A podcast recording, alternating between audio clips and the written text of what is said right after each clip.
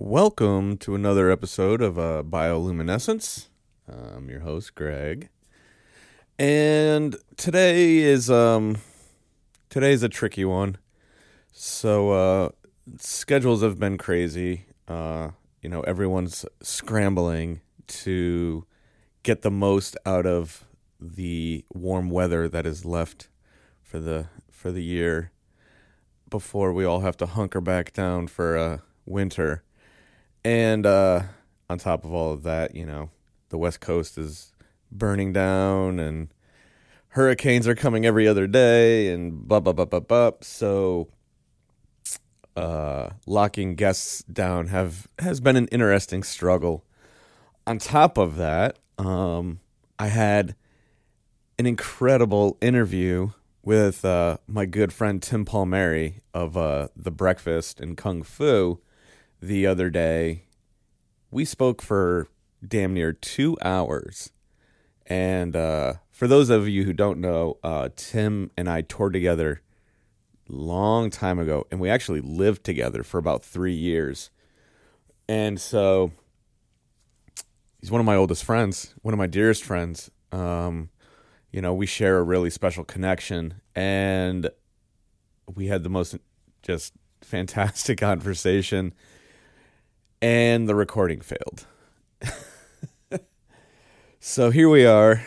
I'm to just uh I'm to just wing this one, I guess, for a little while. Uh just talk about some uh, current events, not worldly current events. I'm uh that is just too much for me to to bear right now. Uh, but there are some fun things on the horizon.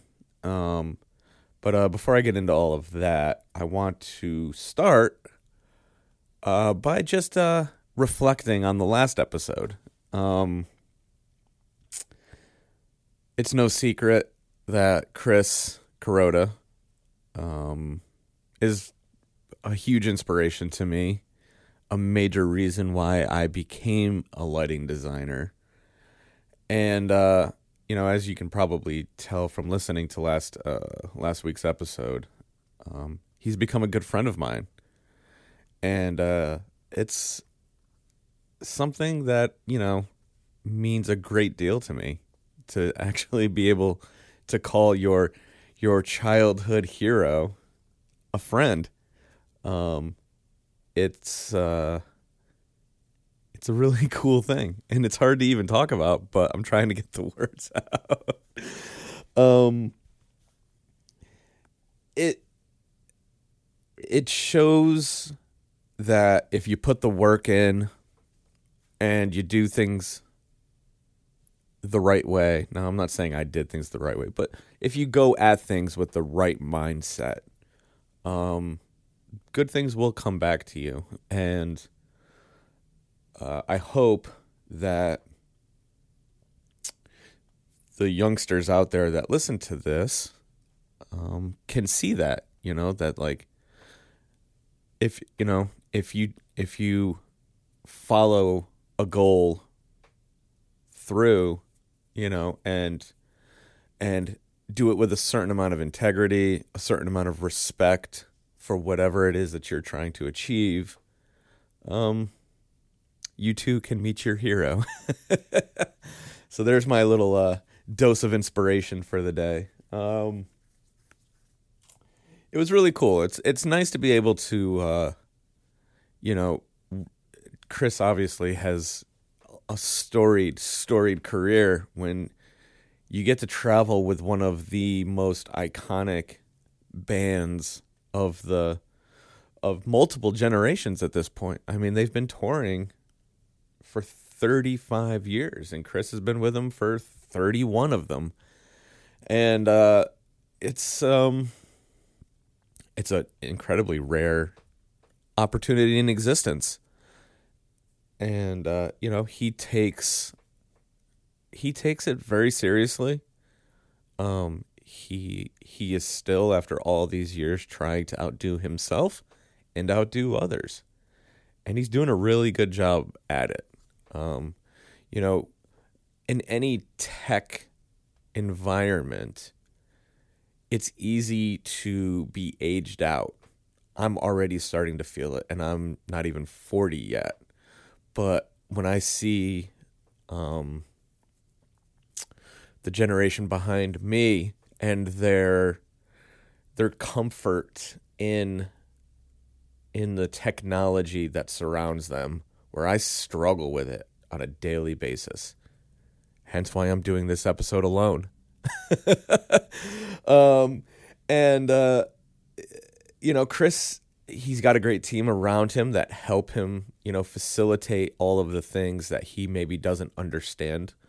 And I think, you know, he spoke about this, but collaboration is a very, very, very important concept, especially in this day and age where there are so many different facets to being a visual artist in the entertainment world. You know, it's one thing to just be a lighting designer, it's another thing to be a content creator for video or an operator or a programmer or this thing or that thing. It's like the the world has exploded in entertainment visual landscape. And I mean and we're seeing it even more so now during this quarantine with the the rise of augmented reality, virtual reality. Um, there are people out there doing really, really crazy shit. Um, and again, I don't understand a lot of it. And I don't know how much of it I would ever um, embrace, to be totally frank. I think a big, big part of who I am as an artist is the uh, communal experience. And so to invest in augmented reality or virtual reality or any sort of reality in quotation marks um, that doesn't actually bring people together in a true way, I don't know if it's for me. It's impressive, it's cool, but is it an art form that um, I want to dive further into? Probably not. The its its mere existence kind of goes against what I do all of this for in the first place. um, you know, human connection is an interesting thing. And we as a society are in this kind of uh, turning point, I guess, as to how that really exists. Um, I watched The Social Dilemma the other day, and uh, to say it was eye opening would be an understatement. I've always kind of struggled with uh, with my existence within the social media world. Um, I see what it does to people, whether it's the addiction aspect of just scrolling, scrolling, scrolling just for the sake of scrolling or whatever. Um, the uh, infighting that is just so rampant now, uh, even between friends, and just a, a general lack of listening. Um, and it's like, and again, you know, when you're just sitting on a on a on a key, you know, on a computer or your phone or whatever, uh, you control the narrative however you please. You can choose to ignore every line that's laid out in front of you and just bark whatever's on your mind. Um, you can embrace your fellow Facebookers and hear them out and have a conversation. I think we'd be in a much better place if more people, you know, really took the chance to just hear each other out um, but here we are. Um, human connection. Is it broken? Is the connection broken? Maybe. It's certainly working in that direction. Um, but I think you know, I think there's hope. I think when when when documentaries like The Social Dilemma come out, hopefully they touch enough people and create some sort of even small ripple throughout the fabric of society where maybe we can start moving in a, in a better direction. I, for one, am taking the reins on this. I was I was really really moved deeply by by this documentary. There were a handful of aspects to it that touched me. Um, some very just you know you can't argue statistics. People love to use statistics to back up arguments and opinions, um, and sometimes rightfully so. But you know that can be a slippery slope because statistics are just numbers, and the people creating statistics aren't always the most honest. So, but there was there was an interesting aspect to this, um, and whether or not it is blown out of proportion or not, who's to say? Uh, regardless, from like the year 1980, let's say, I, I don't remember exactly what their whole time frame was, um, but from the let's just say from the year 1980 to 2010, uh, both teen and even preteen depression and suicide were at a fairly steady, just flat rate. You know, whatever the number was, it was. It's just, you know, there are a small percentage of um, unfortunate people out there that just, you know, it happens. Um, but there is a direct link in 2000, it's like 2010, 2011, when Facebook became available on iPhones and you saw a massive rise between 2011 to today in both suicide and depression rates in children, teenagers. Um, so let's just, I mean, let's just look at that for what it is. If for 30, 40 years there was no big influx in these in the, in this issue, but then all of a sudden, one very landmark thing happens, and we see how it's affecting the the youth of America. That's a problem. That is a very big problem. And then obviously, um, we're bearing witness to the furthering descent in uh, partisan politics. And the middle almost doesn't exist anymore. uh, and that's really sad because I think there are positives and negatives to both sides of the argument. And I think more people, for a long time, a lot of this country landed somewhere in the middle. I would consider most people, even most of my friends to some regard, moderate you know? Yes the conservatives have good values and yes they have good ideas on how to run the economy. And yes liberals care about the environment and want to give everybody things you know certain just standards of living. And somewhere in the middle is you know where we should be. And as we've as as the country splits further and further to the right and the left, we're just going to continue to see these problems that are that are in front of us. Um, and one of the really interesting things that the documentary spoke about was how these algorithms that they use um, to dictate kind of what your experience is um, are so proficient now that they are perpetuating your own bias. And that's an issue. Because if how can you hear the other side out if you are just in, inundated with the same rhetoric that you already believe? And so you see both sides staunchly so for their thing and unable to hear out the other side.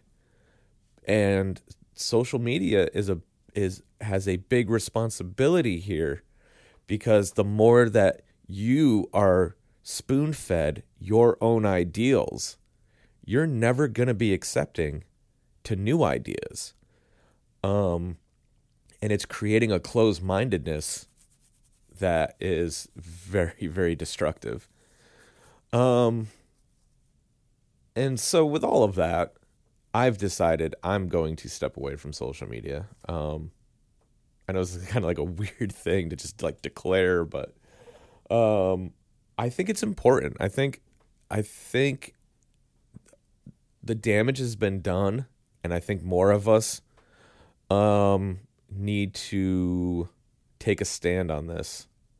I know it's gonna, you know, I know it's gonna be hard to, you know, break yourself away from whatever, you know, for me, the biggest thing that I get out of social media is a connection to other artists in my communities. Um, whether it's the the analog video world or the lighting world or um, or even just the music world, uh, you know, in general. Um, social media has been a massive tool for me to learn about new artists, connect with those artists, connect with old friends and old, you know. But there are other ways to do it. Um, and I think there the good or the bad outweighs the good uh, in this climate when it comes to social media. And so I am willing to sacrifice those things to uh, to alleviate all of the negatives that come with it. Um, I'll still have like an Instagram account and like the business accounts. I'm I've actually hired a social media manager to help me. So then that way, you know, as I work on projects, you know, we can still get that kind of stuff out there. Um, but I just think personally speaking, I just I just I can't. And I also find myself I find myself in those like feedback loops where it's just like I'll have been on Facebook for an hour and what the f- like what the hell have I just done? Like where did the time go? What have I accomplished? Absolutely nothing. And uh that's scary when you can just, you know, it's one thing to like maybe turn the TV on or whatever, but like when you just like fall into that that black hole and you're just it's I don't know. I just don't need it in my life. And I bet you there's a lot of you out there who don't as well and would love to just, you know, break it off because I think too because of the way that we are sort of programmed now, it's an all or nothing kind of existence. Like I don't know at least in the short term if I could just be like I'll only go on for 10 minutes a day. Like it's a it's a drug in a sense, you know, it is scientifically proven that it it it it you know triggers dopamine releases in your brain. So in in essence it is a drug.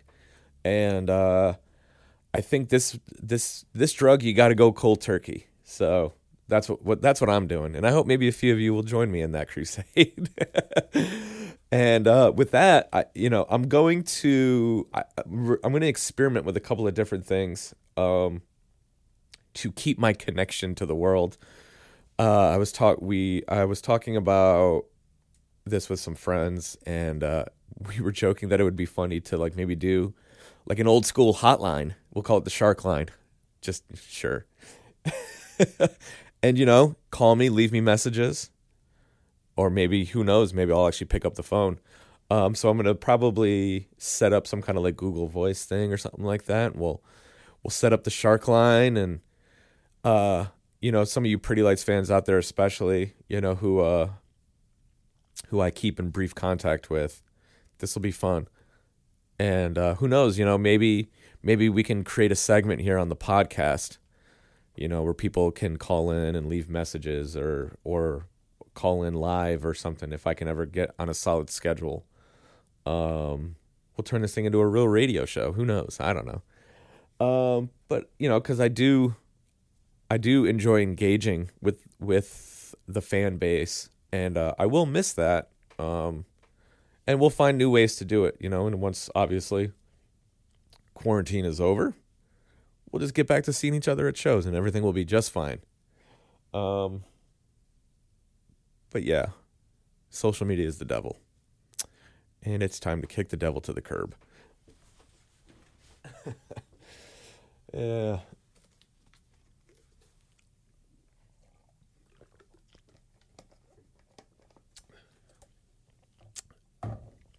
So now, on a more positive note, and a more um, exciting note, I'm very happy to announce that uh, starting October 2nd, I will be running a series of drive in concerts down at the Atlanta Motor Speedway. Um, the series, tentatively speaking, will run from October 2nd until, if all things go well, and according to plan, November 15th. So it'll be six or seven weeks, whatever that is. I have no idea. Uh, there's going to be lots of artists to be announced. Um, so far, we've announced Mount Joy on October 2nd, Adventure Club and Wooli on October 3rd. And we got a two nighter with uh, our old friends Umphrey's McGee October 9th and 10th. Um, it's going to be fun. It's going to be big. Uh, we're trying to bring a real production quality and a real, you know, vibe to these shows. Um, so much so that I've been getting yelled at for spending too much money, but that's we'll make it work. Everything's good.